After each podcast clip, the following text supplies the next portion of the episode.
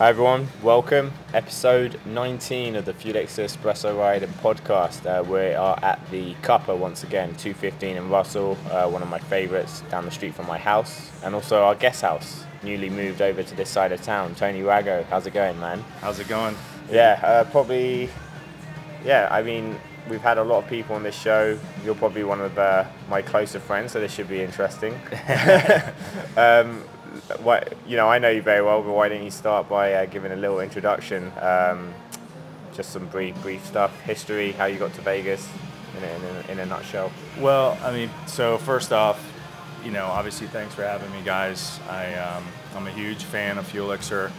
And watching this thing grow and, and seeing what you guys do for our local cycling community is just awesome. And I just I can't wait to see how it unfolds. Thanks, man. So appreciate it. I feel honored to to actually join you guys. Um, as far as a little history on me, uh, I grew up in Orlando, Florida, and uh, made my way out west, mid to late 90s. Uh, lived in Los Angeles, Orange County, LA County, all by the beach, and uh, actually moved to Las Vegas about uh, 15 years ago in 2001. Nice. And the, uh, the catalyst for getting me here was actually 9 11. I was in the financial services industry, and, you know, it was a new world. We didn't know what was going to happen. Uh-huh. And, you know, it just made sense to get over here and where things were cheaper. You Right. know what I mean? And, and, and preserve a little capital. And, and actually, it worked out very well because we were able to grow a pretty decent business here, lots of employees, and Nice. so it was good. So you've been been all over the place, well, all over the states at least, um, Florida, California, Vegas. Um, so let, let's let's talk about first um, your time in Orlando, um, your time in Florida. Uh, something I'm interested about talking about is like um, you know you, you've got some success with uh, cycling now, and you look on track to have more success uh, coming up soon. Um, kind of interested to learn about um, sports throughout your life. Like, you know, what were you doing when you were young? And then um, I know we want to get into like the skydiving thing as well later, but let, let's let's try and think about how you got to that skydiving point. So, I mean, you know, just like any kid, especially growing up in Florida, uh, the weather's just perfect there. So I really gravitated towards BMX early. Okay. I did. Oh, so you were on the. I didn't know that. I didn't Yeah. know you were BMX. Yeah, I was racing, like doing the Saturday night races Uh-huh. uh, in Pine Hills and Moss Park in Orlando. Yeah. Um, I would say when I was probably, you know, starting as early as 10 years old, 11 years old, you know, had a mini goose and the whole thing. And, Okay.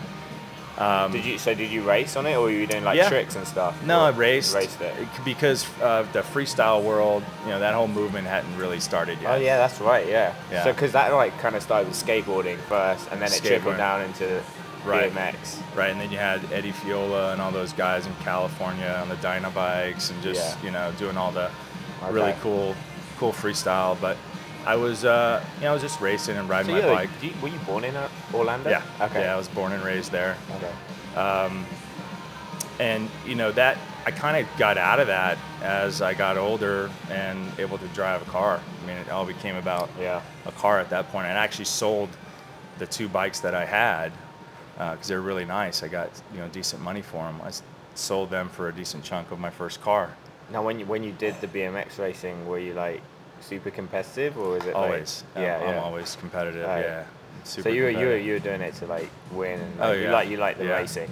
Yeah. I probably have, you know, I had a couple wins, uh, nothing any, you know, substantial, uh, nothing like an NBA nationals or anything like that, but just the local Saturday night stuff, you know. Um, I, I couldn't even tell you where that little trophy is right now, but had a lot of fun, you know. Just it was all about the bike. That was my transportation. That's awesome. Okay, And, I uh, didn't know that. yeah. Okay, so it started with the bike then. That's crazy. And then you, so you It got the car, you got the car, and then you kind of like, you know, transitioned out of BMX.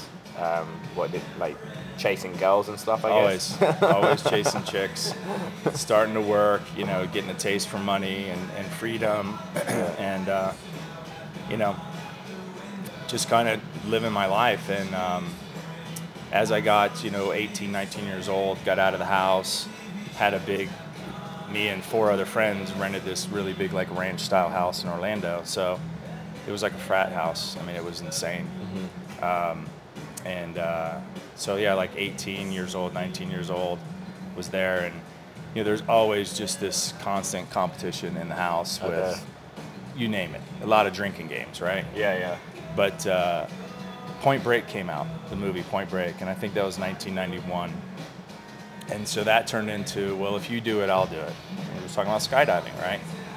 And so, you know, we learned that Patrick Swayze did all of his own stunts, and we all kind of said collectively, if he can do it, we can do it. so we uh, we went and uh, found, you know, there's a drop zone pretty much within an hour of wherever you are in Florida. Florida is pretty much the mecca for skydiving because the weather, the weather's perfect there, you know, year round. It's crazy how much like movie influences like um, these cultures, right? Well, it, that, they already exist, but then the movie comes out, and then it's like, Right. bam. Yeah, and skydiving is like a, you know, it's, it's very much an unknown sport back then. It was cultish, if you will, and Yeah. you know, it was nobody. It wasn't uh, like advertised like it is now, and it wasn't on mainstream TV for sure. So when you saw it on the big screen, there was an appeal, there was an intrigue, and the fact that you could actually do it in your backyard made it accessible. And of course, you got to go try it, right? So the so the guys at this like drop zone were like saw you and your friend show up. That oh, these guys just saw Yeah. Point Break. Pretty much. pretty much. Yeah. Pretty much. but then it, it literally turned into way more for you. I'm sure like most people, they saw the movie, they went and did one one skydive. But for you, um, I, you said I think it took up like 10, 15 years of your life. Yeah, yeah. I, you know, I went up and did a tandem, which we all did tandems, and I just, I landed and I said, "This is me, man. This is what I want to do," you know. And it was, I was at the point of, do I go to college? You know, do I go start a four-year degree? You know, that whole thing, and uh, and I said, no, I, you know, this is kind of what I want to do. Yeah. I didn't know I wanted to do it professionally. Um, but I knew I wanted to pursue it and at least get through the the student part of it. Get a you know be a fun. They're called fun jumpers when you have your own gear. Yeah. And that's the biggest hurdle for anybody getting into skydiving is the gear. Just like cycling. Right. You know, you want the best of the best. You're jumping out of Well, planes. apart from like getting the guts to jump out the plane. Yeah. well. right. so you know you you save and you borrow and you get you know a good rig and you're now able to show up to a drop zone and buy a jump ticket multiple and jump multiple times a day you so know that first jump, did you like? Uh, did you like go straight back up or something? yeah, Or- yeah i mean i turned around and i think i did a tandem the same day So Really? Wow. i knocked another one out immediately and like i said i said this is for me and a couple of my roommates pursued it and kind of dropped off Uh huh. Um, another one of my roommates um, actually got back into it later, you know, way down the road, Uh-huh. and he actually pursued, uh, you know, I wouldn't say a career, but he was definitely working on a drop zone. Yeah, yeah. You know, that was Uh, his job. So you so you got your training and stuff, and then you know you sent me some cool pictures last night. and We've spoken about it. So you sent me a picture of you like uh, you you were a video guy for like the national championships, and um, you know we were just talking. You were kind of doing the GoPro thing before GoPros were even out. Oh yeah. So like you know, explain a little bit about that. So so you basically became a guy that jumped out of planes with people and you filmed them, and did you just like sell videos to them basically? Yeah, so when I, I so I was on the drop zone and you're just basically jumping, right? You're just getting as many jumps as you can, progressing through the licenses. You start with your A license, B license, C license, and then the D license is considered you're considered an expert. And I want to say it's for 200 jumps. Um, but I met somebody that was actually making money doing video and skydiving, and uh, very, you know, just turned out to be one of my best friends in the world, Bob Neely. Um, and he kind of took me under his wing. You know, I he said, you know, dude, why don't you come try to do a, a video jump? And you know, GoPros, like you said, they weren't around. These these were Hi8 cameras. They were huge. Yeah. And the rig that you wore on your head was a big video camera and a still camera. And the way that you would take stills is with a little toggle switch in your mouth. So you use your tongue to actually take still pictures. Okay. So you're kind of like doing quite a few things. But long story short, long story short, I nailed that first video jump, and you know, which obviously inspired me to, to pursue it even further. And uh, that was jump number like 22. So you 22 watched the video 23. after and like everything was in in, in I shot, kept like- everything, yeah, in frame because you can't Right. see the viewfinder, right? Yeah, These right. things are on your head, and you have to. You're basically a flying tripod. Yeah. So, fast forwarding, and you know, how do you make money doing that? Basically, anybody that shows up to a drop zone for their first jump is going to get a video. I mean, you would think, right? They don't Yeah. know if they're going to ever do it Yeah. again. So for another whatever seventy bucks, It's like going on course. uh, Splash Mountain at Disneyland. You want to get right. the picture. video or it didn't happen, right? Yeah. So um, that became my shtick. I would that in uh, crits, like first crit. Yeah. See if you survive. exactly. We'll get onto that later. So I, I, I got, you know, I kind of started doing tandems at the drop zone. I'd show up every weekend and then I made the leap. I said, you know, this is definitely what I want to do. I sold all my all my stuff, moved out of that uh, that house with those guys and actually lived in a van. That's lived in a van for a couple years I love it. and uh, traveled up and down the uh, East Coast Uh-huh. and mid, up into the Midwest. The, the circuit was Florida in the winter, and then you'd go up into the Midwest and the Northeast in the summer because they couldn't jump in the winter. Mm-hmm. Right, so there was just tons of tandems up there. You know, Skydive Chicago, it wouldn't be uncommon for them to do 250, 300 tandems a week. Yeah, yeah, So for a guy like me, you know, I could go and do 10 tandems a day. yeah. And if you're living in Yeah. your van, that's really good money. Yeah. I mean, I was rich at that point. Yeah. yeah, I mean, so, so it sounds like you had a pretty cushy life, man. I mean, it sounds like a dream. So, so what happened to like, you know, from there to moving to California, I guess? Yeah. Like, so what happened? So I uh, I did that the uh, the circuit for a couple seasons and was basically back in Florida, a weekend warrior uh, on the drop zone because I never left it. I mean, even to the point where I got in uh, got to California, I was still on a drop zone every weekend.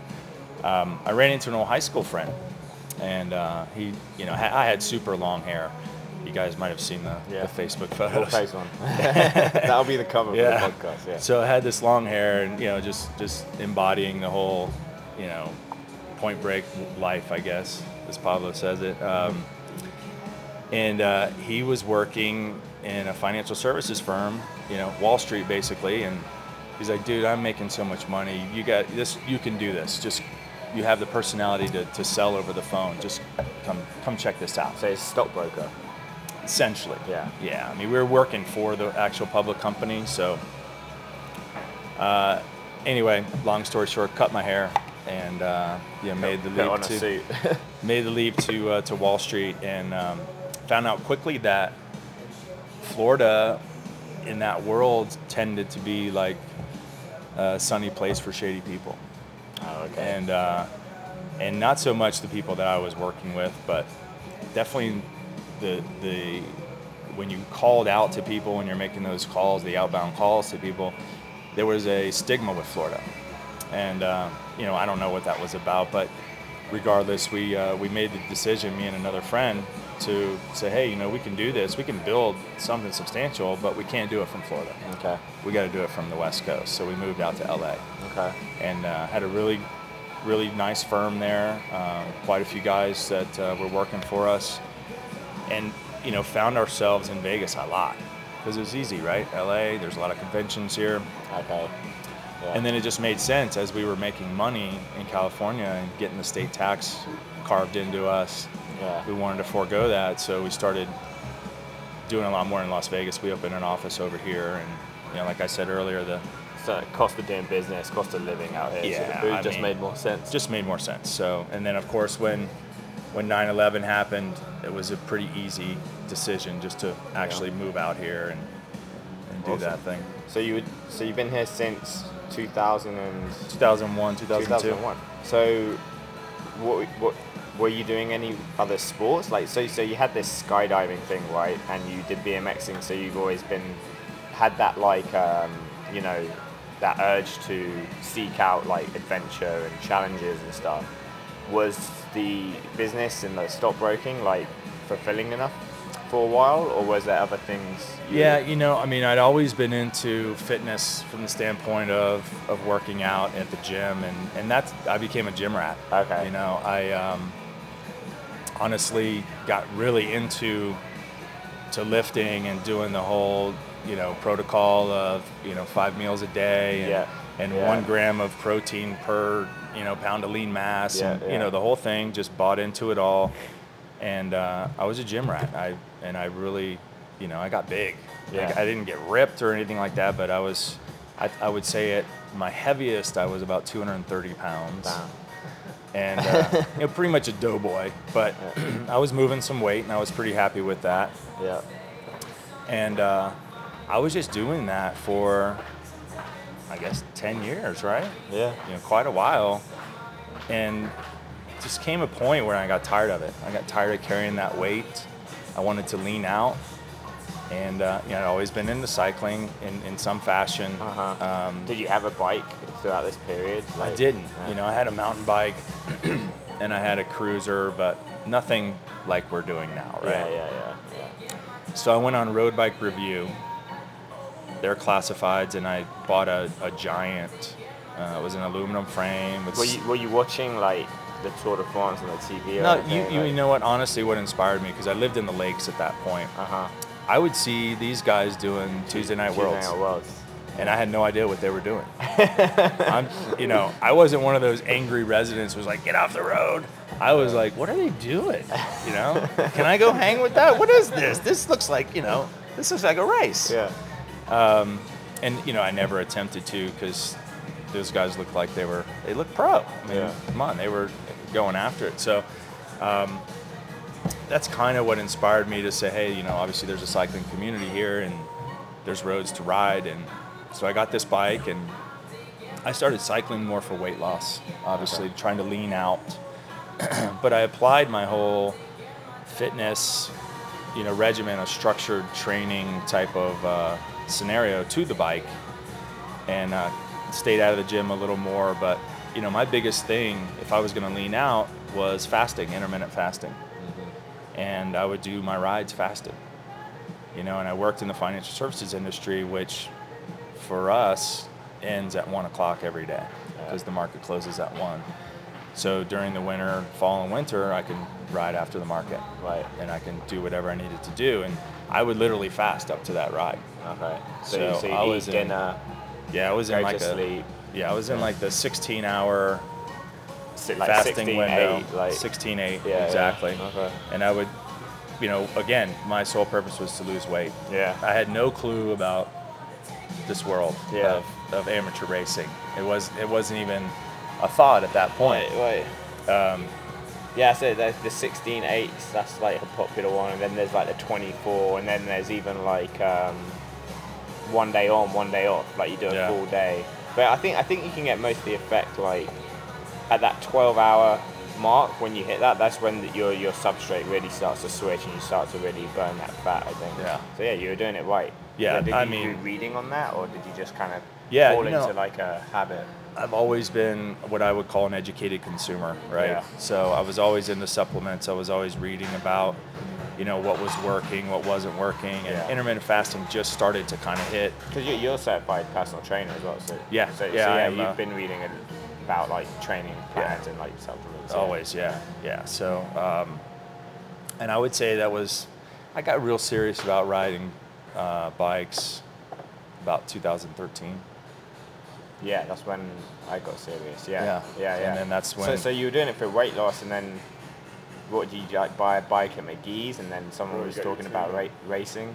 No, I uh, so I still had this bike, and um, I just upgraded the the group set to to Dura-Ace group set, and I, you know, I was just hammering the bike. I didn't have uh, like a power meter or anything. Yeah. I was really using heart rate, but again, just trying to lose weight. So I only knew like zone three. I was Yeah. just that guy, right? I Yeah, would just yeah, go out and just hammer the bike.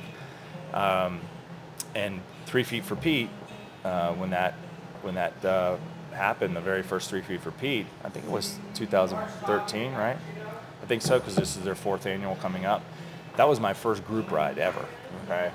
and and that's when the the, the flip the switch flipped. That's when I was like, just like just like when I was on the drop zone and said, "This is me." Yeah. When I was in this little peloton of Yeah. guys, 30 guys, and we're just hammering Yeah. from Jean back, Yeah. I said, man, I want to do this. Yeah. You know, what's the, uh, you know, I'm seeing the kids and, And I'm it was like, that- was were, were like people like blowing by you, and you're like, nah, this yeah. isn't. This no, isn't exactly. I was like, no, that's not gonna happen. So, um, I was doing, you know, hero pool pulls and everything like that. Yeah. And, you know, and just it was fun. And Yeah. uh, so at, at Three Feet for Pete, I uh, got hooked up with uh, Brett Ball, uh, Mandalay Bay, McGhie's, and uh, he invited me to come out and do the McGhie's ride, Tuesday McGhie's ride. yeah. And so I showed up, you know, hairy legs and still a little pudgy. Yeah. I had lost probably 50 pounds by this time. Uh-huh. So I was definitely sub 200 pounds um, and, you know, getting leaner and, and felt like I was getting faster. But so we start the ride and we, we get near Villa Ridge.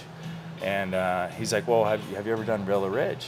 I'm like, no, I've never, you know, never done Villa Ridge. Yeah. I lived on the, I lived in Southern Highlands at this point. So I had no clue what Villa Ridge was. Yeah. But I was the last guy up Villa Ridge on that ride. Yeah. And, you know, I got to the top and I was like, wow, this is tucked away in a neighborhood I would have never thought. But at that time, I vowed never to be the last guy up Villa Yeah. Ridge on that Tuesday ride. And uh, did the Tuesday ride after that. And, and the next day, you know, the next week, I was third from last guy. And you know how it gets. You know, Yeah, you get yeah. stronger when you ride with people stronger than Yeah. you.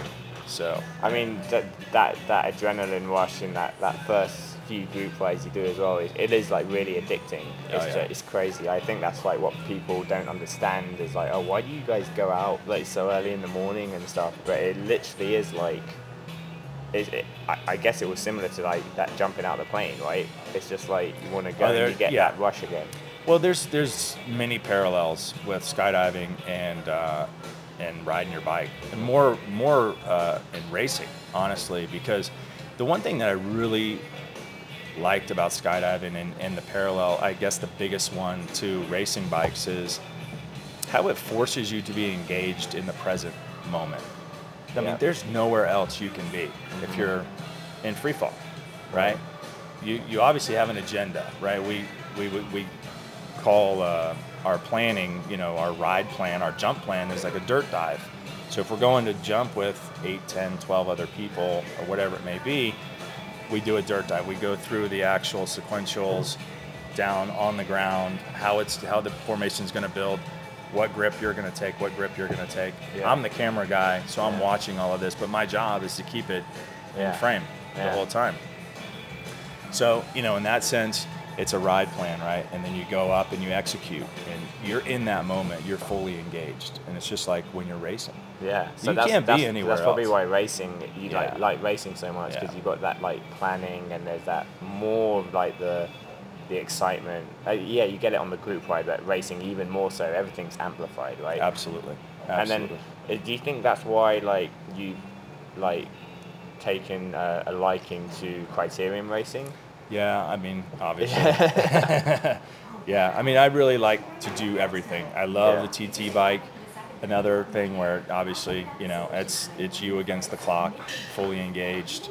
Um, but yeah, I gravitated towards crits. I and I don't know if it was a lack of uh, fear of, you know, hey, there's a slot, take it, you know, or if it was just a matter of, again, another parallel, thinking quick. There's no room for hesitation. Yeah, no. You know, um, especially in, in, in racing crits. It's- If you're looking for a result, you know, obviously you have to do it in a way Yeah. that's not going to jeopardize the race, but um, there's no hesitation. You I guess as well. Like, I mean, did was is falling off the bike really that like intimidating to you? I mean, No. after jumping, because I mean, I don't know how have you had some pretty bad like injuries skydiving and stuff? Like, No, actually, I mean, a couple broken bones, but Yeah. um, it wasn't like anything gnarly. It was because like I broke my wrist because I landed in an area where it just rained and I, I just got caught up in the mud. Yeah, because I, I mean, it's got to be such a big advantage not having that intimidation or fear, so you can just your body can focus on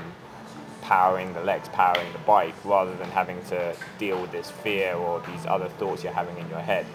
We, were- this guy sent me an article about uh, what's his name, uh, the Honnold, the, the mountain climber, the free free climber yeah, how his brain doesn't sense fear, so he can just like totally just concentrate on climbing.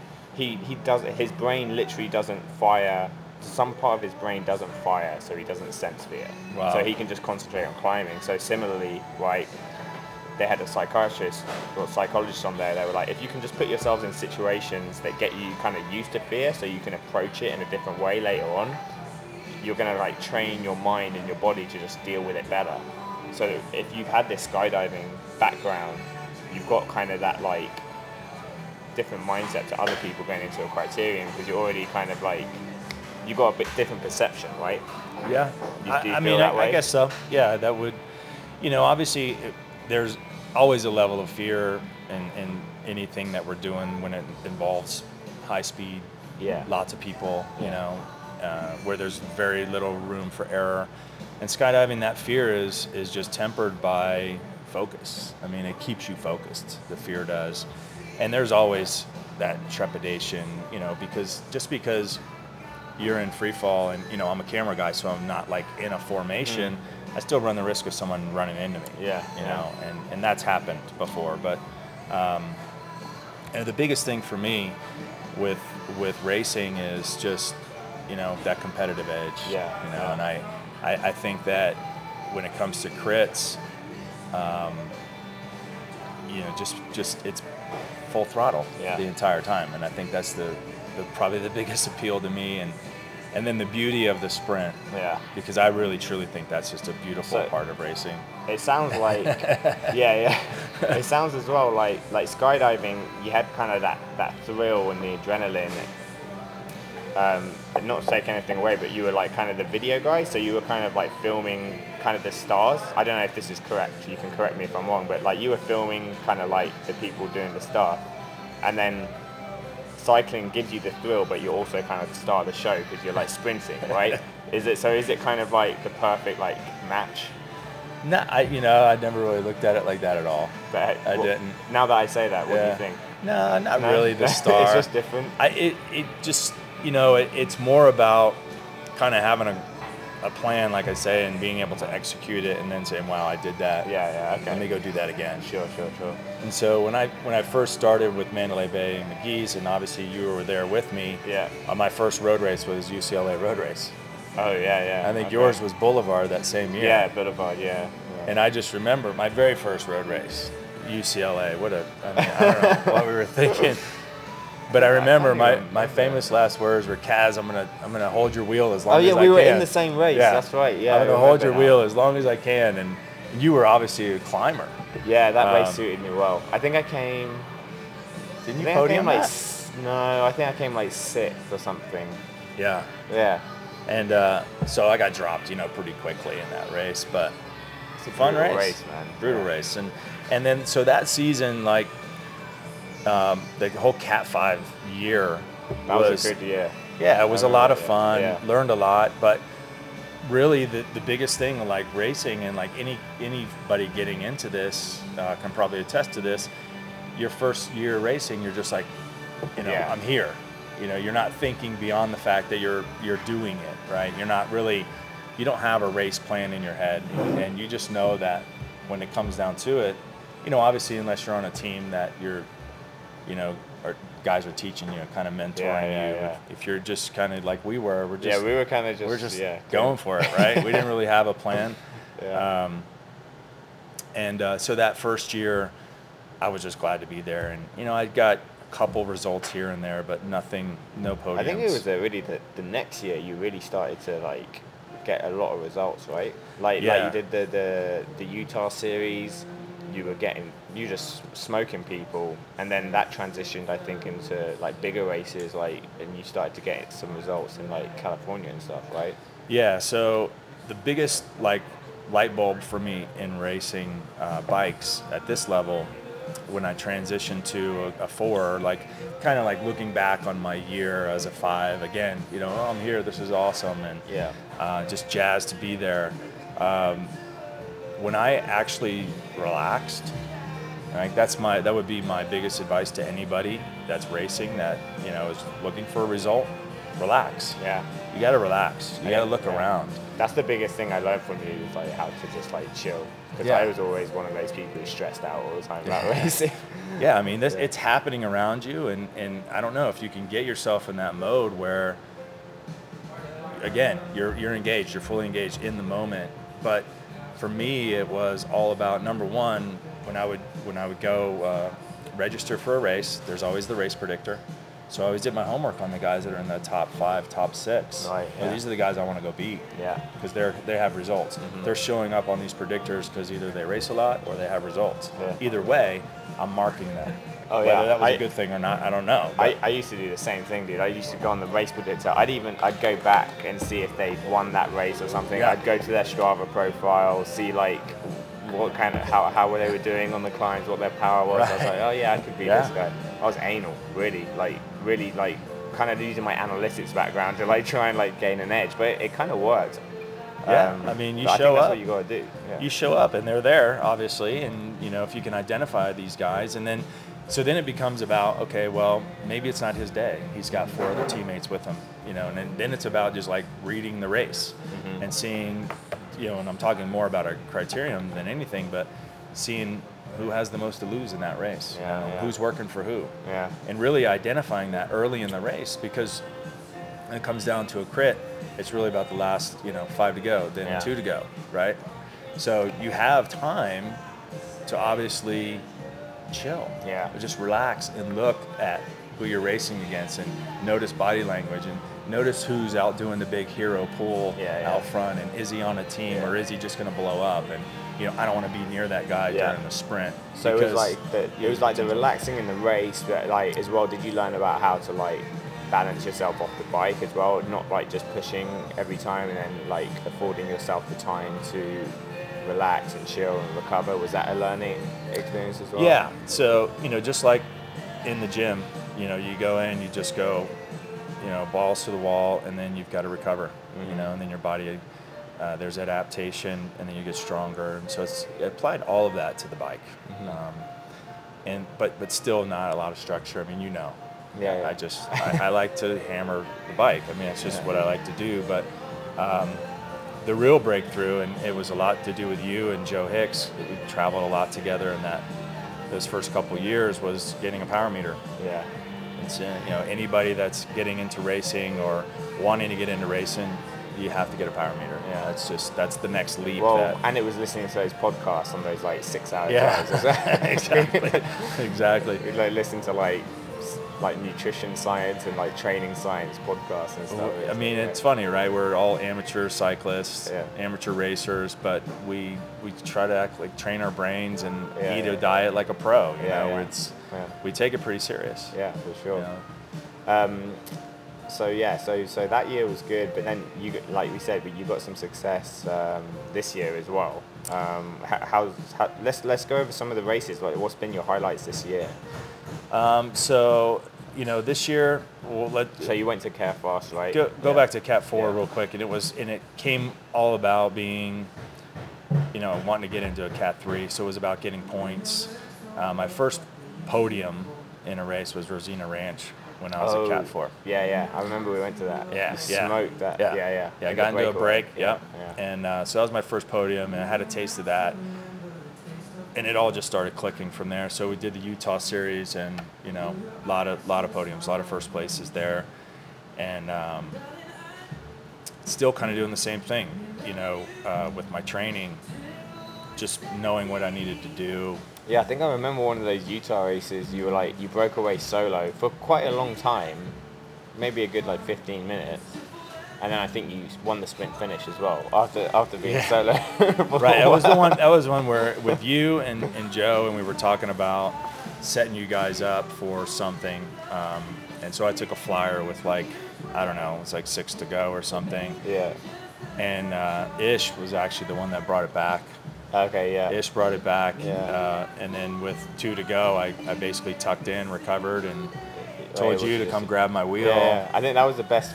I think I came like fourth. I was super Yeah. happy. You were, you were right off the podium. Yeah. Yeah.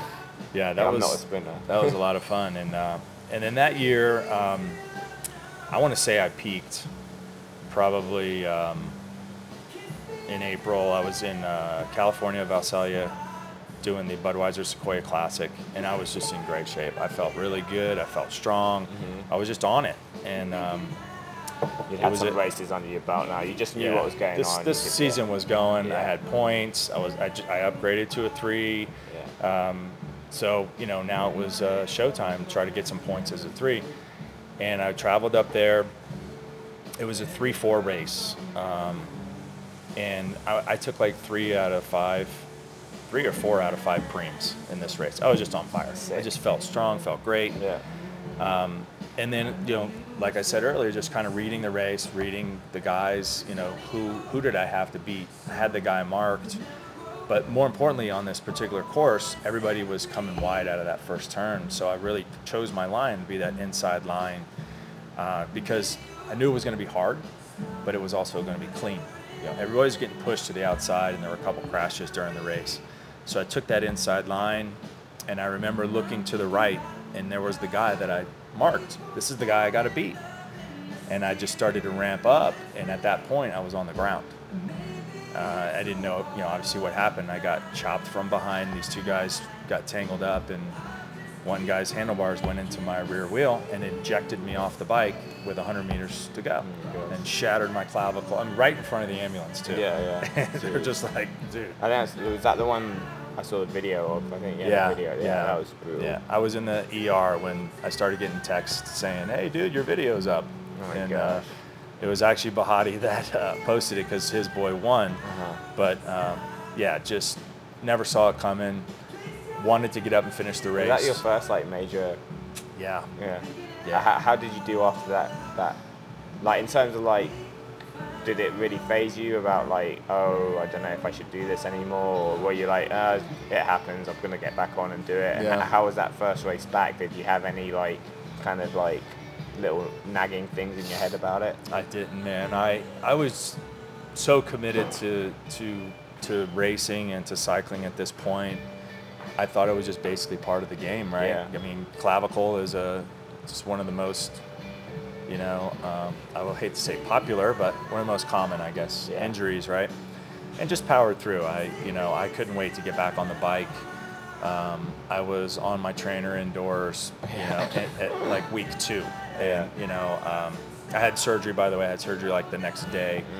And thankfully, I had a teammate there at the, uh, at the race, Scott Winzler. And uh, I just remember yelling to him, yelling at him from the ambulance, dude, get my primes. Just get my primes. get my primes because it was, it was a big, uh, Shout out to Scott because he was in the hospital when I crashed as well. Yeah. he, he seems to always be he that seems guy. to be there. we actually all thought, well, dude, do we want to travel with you anymore? Just for that reason. Um, but yeah, you know, it, it was a big. There was a lot of money in that race, and, and I think that was the reason guys were doing, Yeah, you know, what they were doing. So, anyway, you know, my first race back was uh, Mormon Lake, which, um, and kind of that whole year, you know, you weren't racing as much with me. Mm-hmm. Um, we were doing some local stuff, but I was, you know, doing a lot more crits than you were doing. yeah, And um, I would always show up, and there would be four or five Carefast guys, and it would be me against them. Yeah. Always. yeah, And and getting to a point, you know, back to what I was saying about reading the race. yeah, I knew who was going to be there. Yeah, yeah. You know, and depending on who I was racing against, I could pretty much tell who was leading out who. You know, and uh, of course, if it was Danny Pierce, if he showed up, there was no holding that wheel. You're Yeah. just not going to hold that wheel. There was a school bus between you and him. yeah. He at just he just won a big race, right, Danny? yeah, he just won the uh, Cat 3 at uh, Manhattan Beach Yeah, Grand Prix, yeah, yeah. Um, which is awesome. Mm-hmm. But uh, so there again, here I am, my first race back, and I'm in Mormon Lake and doing the Cat 3s, and there's four or five Carefast guys Kevin Turchin, Danny, Zach. Um, and so, you know, I just start chatting them up during the race. I had no expectations in this race at all. It was my first race back. I just Mhm. wanted to get back in the mix, kind of test the, the nerves, Yeah. and, you know, make sure that uh, this is what I wanted to be doing. Um, and uh, just started chatting up Zach more than anybody. And he said, you know, dude, give Terry a call and yeah, what are you doing? You know? and I just and I said, you know what, that I'm gonna make that leap. Um, the larger team appealed to me. Yeah. It seemed like I was showing up to these races solo and battling guys. You know, why not try to get involved with a team that obviously like Carefast, I mean they've got a pretty good reputation in town. Really, really Even- great group of guys. even good reputation like on the west coast in general. I mean, Yeah. it's really uh, inspiring to have a Vegas team that like puts cycling out there like Carefast does. You know, you guys all have the same bikes. You have like great great kits. Like you all show up like look, like looking like a pro team. And I think it's great for Vegas to have that representation. Yeah, I Yeah. agree. I agree, and that you know, all that appeal, and then once I got in, um, even more so. I mean, the, the group of guys, we couldn't be a tighter group of guys. Yeah. And the more we ride and train together, the more you know. Not only do we feed off each other, but we know who's got what. We know that in a lead out, you know, we can read body language that you know, this you know, Danny's done with the lead out. I know when he's you know out of his saddle and, and I need to come around or Yeah. what whoever it is. Um, all the little subtleties that you might not know Yeah. with other people that you're racing, you get with with your guys that you train with and race with a lot. And of course, traveling with these guys, it's always a, just a blast. Oh, that's awesome. Uh, so you bought some Carefast bottles for us as well. I was thinking we should. Um, how many have we got here? One, two, three, four, five, six, seven, I brought eight, like nine, 15. 10. Ten. We've got probably two people who are going to take them here. we should give the give the rest away on the uh, on Facebook. Like it. the first. So we have one, two, three, four, got- I've five, got a six, total seven. of 15. So we have. Okay, so say we have ten to give away. Um, so I'll post the podcast episode on Facebook, and then people have to answer a question that you're going to give the answer to now. So I'm going to say, what year were you doing that national championship skydiving contest we talked about? So uh, nationals in Perris Valley was year 2000. Year 2000. So if you want a Carefast bottle, you have to comment on the Facebook post with the year that Tony uh, was in the skydiving national championship, which is 2000. So we'll All do that. That'll be That'll fun. and then you can, uh, I'll, I'll get you in touch with Tony on how to pick up the bottles. yeah, yeah, absolutely. That's Um, awesome. Okay, so that, that's that taken care of. Okay, so back to racing though, because I want to get into some more stuff. So, so Criterium Racing, um, you know, a lot of people want to get into it, especially masters as well. You know, like cycling's kind of the new golf, so like lots of like middle-aged, older guys getting into it. You've had some success. Other people want some success. So you've highlighted two things so far that I think are really good takeaways for people. One is like relax during the race. Relax. Um, and the other one was be present, which I think is really good. Um, you get that a lot from like yoga, meditation, and things like that. And you always hear like the best athletes in the world, their ability to be present is a, a really big factor in their success. Um, what are some other things like you know when you're in that race? Like like how, how do you how do you position yourself? Like, well, what are you thinking throughout? Are you gonna think to gain a breakaway, or are you like going into the race with just okay, I'm gonna wait till the finish? Like, how, how do you like think during the race? So you know, now this year being on a larger team, we we, we go into every race, ideally with some numbers, and, and we go into the race with a plan. And you know, a lot of times the plan will be one or two guys will be on early break duty, and uh, if something gets down the road, we want to be in it. You know, whether it's going to stick or not remains to be seen. Um, if it's something we don't like, then we'll bring it back, obviously, and, and we want to, we want something that's actually going to work. But if it does start to work and there is a gap, um, then we do our best to discourage that chase and, and protect that that situation. Um, so that really comes down to what the race plan is. Um, you know, if it was just you know me against other guys and, and just kind of racing for myself, if you will, um, it came it comes down to a point of freelance, right? Who's got the biggest team there? And again, it's just you're constantly from a positioning standpoint, if you've identified who has the most to lose in that race, you want to be around that wheel. And so that's kind of the wheel that you stick to, and, and you kind of just blend in with their team, and you know they hate that. Yeah. There's, there's nothing good about that. Carefast guys hated when I did that. Yeah, yeah. Uh, and I would be on that wheel, um, and uh, you know permission to believe if this guy was the one that wanted to win the race, he's going to pull me to that last corner where I needed to be, in a position to battle it out. So a lot of a lot of it is like camaraderie. Like you guys have really good like sense of teamwork and like how to like use that as an advantage in the race. Absolutely, absolutely. So, um, you know, we're always going to have an ideal scenario, a, a best case scenario, uh, the the plan A, if you will, of who's going to get, you know, who we want to lead out, and uh, that could be a function of someone that is is you know a few points away from an upgrade, and Right. we want to get them the points. It could be a function of playing on playing on strengths. Yeah. Like you know at Manhattan Beach, our goal uh, in the three four race with uh, it was me, Jeff Mitchell, Sergey was there, um, and it was all about uh, getting Jeff in a break Yeah. And because Jeff is just has this diesel engine that I mean it's it's unbelievable. Yeah. This guy. Yeah. So once you get him in the break and you get that gap built, then it's all about discouraging the chase, right? Just working the front, chasing down whatever. so- yeah. So you've got an idea of everyone's strengths and weaknesses, and you like really Absolutely. like utilize on strengths and weaknesses. And then I guess as well, like when you maybe go to a race and you don't have as many numbers, it's like learning to do the best with what you have, kind of thing. Yeah, so funny story. Like, uh, so LA Circuit race this year, uh, Mike Alec and I were kind of having a Masters weekend, right? We're the old dudes, and uh, we, so we did San Luis Rey um, on Saturday, and LA Circuit race was Sunday.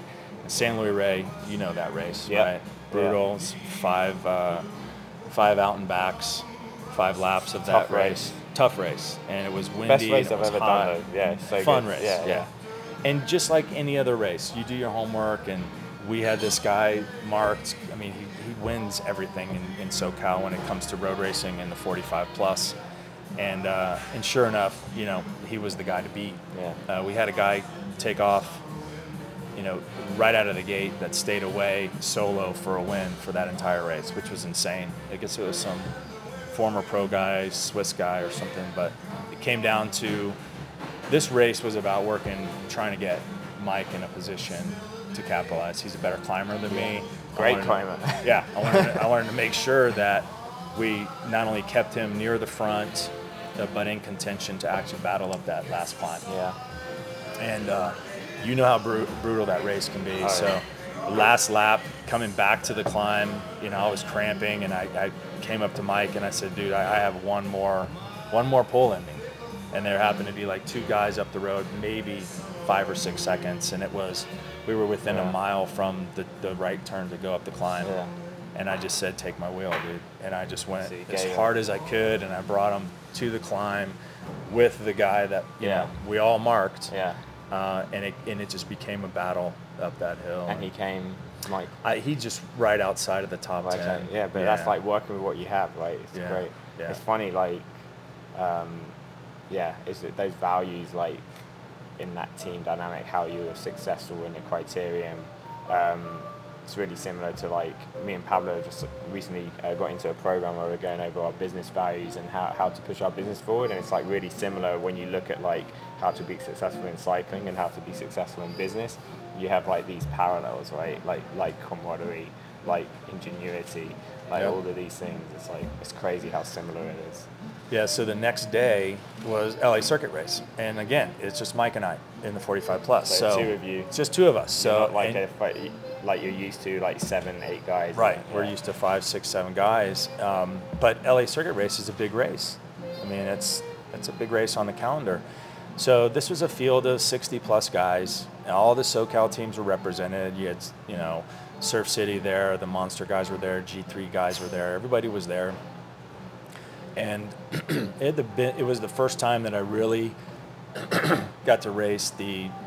And these guys are, I would definitely call them elite masters. Uh, all of these guys. This field is is super super competitive and super strong. But more importantly, it's the same guys all the time. So in a SoCal race, 45 plus over there, it's always the same guys, and they always race together. And you know, this was my first time kind of really mixing it up with them. So you know, Mike and I didn't really have a plan. We just knew that we were outnumbered. So we weren't going to be doing any hero pulls. We weren't going to be doing any work at the front. If we found ourselves there, you know, hold it for a second, let Yeah. some people come around, Yeah. let other people do the work. There was a, a really stiff headwind on the way back uh, on this particular lap. So really found out quickly that you didn't even want to be top five wheels because you get thrown in that rotation of that headwind and just you Yeah, burn yourself out. Um, and so it came down to a point of just kind of sliding back into the middle of the field Mhm. and waiting for the last lap, waiting for the last turnaround. And LA Circuit Race is notorious for being um, a super long sprint. Okay. I mean, it's a very, it's a very long. Uh, uh, it's it's probably at least what a k. It's a mile. One mile. Mile from the last turn. One So it's a mile. mile from the last turn. Wow. And you know, everybody tells you when you're going in, dude, you know, be patient, be patient, be patient. Right. Yeah. So it's easy to mark guys in that race because you have lead out trains. Uh-huh. You know, you got Surf City doing their thing, they're ramping up. You got the big orange guys Yeah. who happen to be the big sponsor or the, uh, one of the lead sponsors of the LA Circuit race. So they had numbers in that race. But there again, I found myself in a situation where it's like Mike's only going to be able to do so much, Yeah. and we have to be organized and together going into this last corner, where I'm I'm freelancing. Right. And so it, it- we came down to that last corner, and Mike was on the other side of the road. I had chosen my line, and again, I wanted to take the, that inside line because there were cones up near the uh, the finish line that everybody's going to get pushed into, kind of kind of bottlenecks everybody. And although that inside line was not, there wasn't easy, anything easy about it. There's nothing easy about a sprint, but um, it was definitely the hardest line to take because I, there was no surfing wheels. Yeah. Everybody was flowing right, Yeah. and their their trains were over there. So I just freelance wheels, and you know Bart, uh, Clifford, and Marvin Hall, they ramped up.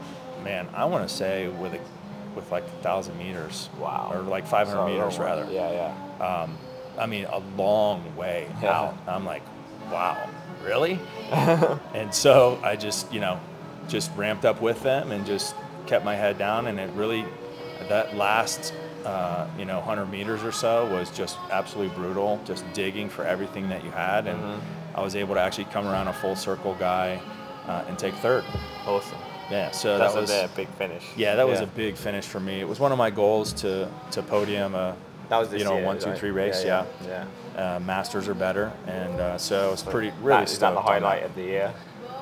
Yeah, that was. But you Yeah. know, I mean, we spent we spent the uh, the weekend in St. George del Sol. That was a lot of fun. Yeah. Right. Yeah. You know, and, and that was my birthday. Yeah. Yeah. Yeah. That day, that Saturday, I think I was what sixth in the sixth or seventh in the uh, time trial, Mm-hmm. and uh, I had to, you know, I wanted to be GC in this race, Uh-huh. and so I had to win the crit, and we all rolled out and did the crit that that afternoon, and and I won, and lopped me into GC three, and Uh huh. And uh, so you know, from a standpoint of just battling it out, I want to, you know, Tour del Sol was a lot of fun. That was a fun weekend. So two, two highlights there, St. George and LA Circuit race. Yeah. So what, what's your goals for next season? Because we're kind of coming to a close this, this year, right? Yeah, So we're winding hard hard winter training plan coming up, and then what, what's kind of some of your goals for next next season? So I'm, uh, you know, I don't know, probably within 10 or so points of an upgrade. Okay. Um, we obviously want, we got a lot of guys that are on the cusp and, and, you know, a lot of guys that are actually ready to do it. So I think we're going to see a lot of upgrades to the 2s uh, within CareFast next year. We're going to focus on that, that one-two field. Mike and I are obviously going to still focus a lot on uh, the 45s, one, two, threes. Yeah. I really like that field. It's, uh, you know, it's super competitive. Yeah. Those guys are really, really strong, and uh, it's just clean, just good, solid racing. You know, Yeah. a lot like the one-two. The one-two though has, and I don't speak from experience because I've never, I've never raced it. I've only watched our guys battle it, and it's just, man. I mean, I'm not looking forward to it. I'll be honest with you. Don't look forward I'm not. I'm not looking forward to it.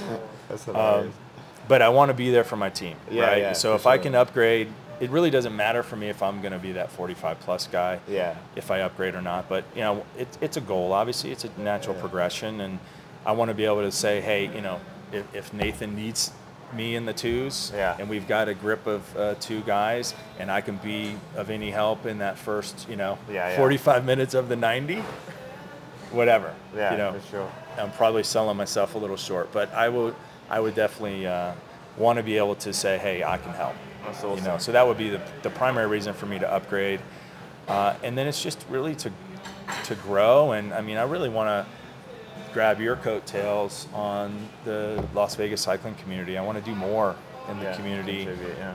as you know a member of CareFast. We want to sponsor some other some other group rides. Yeah. Um, you guys know we do the Saturday shootout from El, you know Las Vegas Cyclery.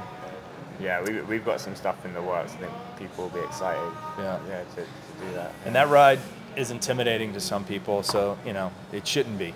No, you know, really and You guys should, you, Yeah. know, anybody that's listening to this should absolutely come out and join us. Uh, it's really well organized. There's several points of uh, of competition, if you will, on that Yeah. ride, and, and it's really for everybody. There's if you're a climber, obviously we go and do the loop. Yeah. If you want to see what it's all about and mixing it up in a sprint, we've got Yeah. a couple dedicated sprints. No, I think, I'm sure you'd welcome people to like, you know, reach out to you, and you because I think like a lot of people think maybe it's like a no drop ride, they're gonna get lost. But I'm sure if they just like reached out to you or Yash or someone, be like, hey, I want to try it out. Do you mind? I don't know the route. Like, do you mind if you just Absolutely. 100%. show me along the route? Yeah. Yeah, so 100%. reach out to Tony or Yash. Or, Yeah, sure. anytime. Find me on Yeah. Facebook. I mean, you guys can find me on Strava. I'm, I'm probably, uh, you know, I over kudo on Strava probably, but you know, my my my mentality there is uh, if you're getting kitted up and you get on your bike, that's more than a lot of people are doing. Yeah, So I'm going to give you a big high five and I'm Yeah, going to yeah. give you kudos. I don't care what it is, you know. No, no, you're awesome, dude. Like, you, you'd be a great introduction into that for anyone who's interested in like stepping it up a little bit. Like, you know, I think we have some great intro rides, like like the lifetime ride. Like, I know Las Vegas Cycle, we have one, and I think the shootout is a great like transition. Like, it would be a step up for someone who wants to go into racing, who wants to like kind of get that feel. They can come to the shootout and kind of like get their feet wet, right? Yeah, Yeah. and you know, any given Saturday, the shootout can be a race. I Yeah. mean, it lives up to its Oh, its name. I mean, the best times up the loop are probably most of them are during that shootout. Yeah. right? Oh, there's Yeah. no doubt. Yeah. And then and then obviously, like I said, you know, on the way home, you know, down the down the descent loop, we have a dedicated sprint. So I mean, we you can count on a, Yeah. a Carefast train. i- if you want to learn how to like ride fast in a pace line, like Right. that, that's the way to do That's it. That's exactly Yeah. right. So we've got a dedicated sprint going out of uh, the exit of the loop, which you can you can bet we're going to have a Carefast train that's that's going to be there. Yeah, yeah. We pace line out back out to 160. We've got another sprint that that uh, kind of caps that, Mm-hmm. and then we regroup. Um, Blue Diamond, and then come back, and we've got another Yeah. another dedicated sprint heading up to the cattle guard. Yeah, yeah. It's, it's, so it's, it's fun. it's action. It's action, and it's anybody that wants a taste of, of racing without, you know, see if they want to do that. Yeah. it's a great ride to No, do I. I agree for sure. All right, we've got we've got a few minutes left. I, we have to touch on this. Um, your cooking, man. Um, like the the pictures on Instagram are ridiculous. You always text me photos of your dinner. I'm like, okay, you text me that. You didn't invite me over. What's going on? Uh, so like, um, I guess what's like your favorite thing to do right now? I know you go through phases. You're going through like the Vietnamese like salads. Yeah. Like what are you on right now in terms of cooking? And maybe maybe give us a little recipe that's your favorite. I'm, you know, I'm still like it's summer, so I'm doing li- really light stuff. It's really Okay. hot. Right? A lot of grilling right now, and I'll just, I've been really gearing towards more vegetarian stuff. You Oh, know? really? Okay. Not a lot of meat, so obviously a lot of pastas, a lot Mhm. of pestos.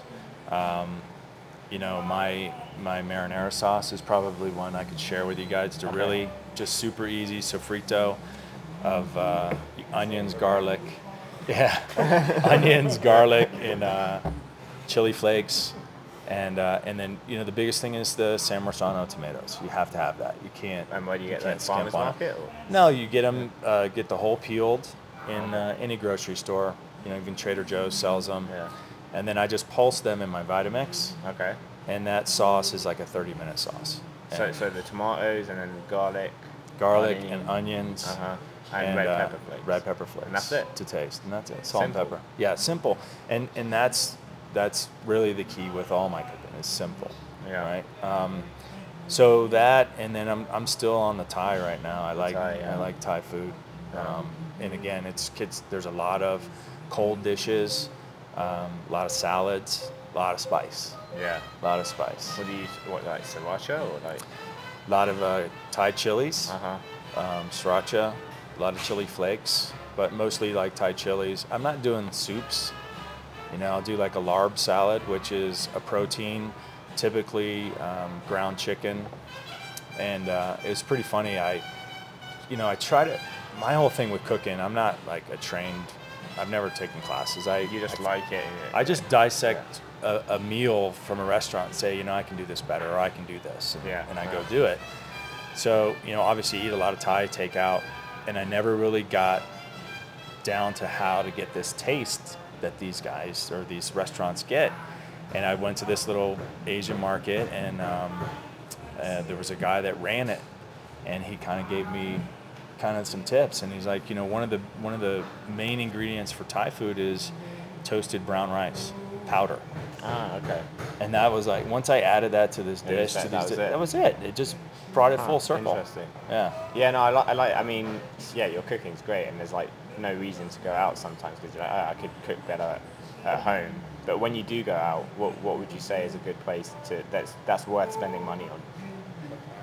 probably uh, echo and rig right now Yeah, like I like place. Echo that and Rig. is good. yeah Uh, yeah, yeah. I like Echo and Oh, and um, we like uh, Other Mama as well. other mama for sure that, was my next good. that you Yeah, took yeah. the words out of my mouth we need to go back actually Yeah, we should. We should. Yeah, we should go back. that back. steak with the hollandaise miso Oh my gosh. it's amazing Oh my gosh. Okay, we've uh, yeah, that's an hour, man. Um, Wow. I think we're, we're done. Like, so everyone should enter that Carefast competition if they want a Carefast bottle. Uh, we've learned a lot about Tony's secrets to crit success. You know, uh, you know, concentration, being present, uh, relaxing during the race, adapting, and, and you know, teamwork. Um, Thai food, spaghetti sauce, uh, everything. If you if you want to, you know, you're you're very welcoming. People can just hit you up on Facebook if they want want to like learn, get into racing, come on the shootout, get a recipe, whatever it might yeah. be. Hit me Um, on hit me on Strava, hit me on Facebook. Uh-huh. You know, like I said, we were going to try to put together some more. Um, community like outreach stuff. yeah, yeah, we want to do more with the community. We want to maybe have one of those middle rides where someone is too intimidated to come out to the shootout. Maybe like a or like a group A, group B shootout thing. Yeah, is that- kinda yeah. like that. Yeah, yeah, Yeah, awesome. for sure. Cool. All right. Well, I'll put all your contact details on the show notes. But man, one of my good friends here, best friends here in Vegas. Thank you very much. Um, everyone, tune in next week for episode number twenty. Thanks, That guys. is crazy. Twenty. Later.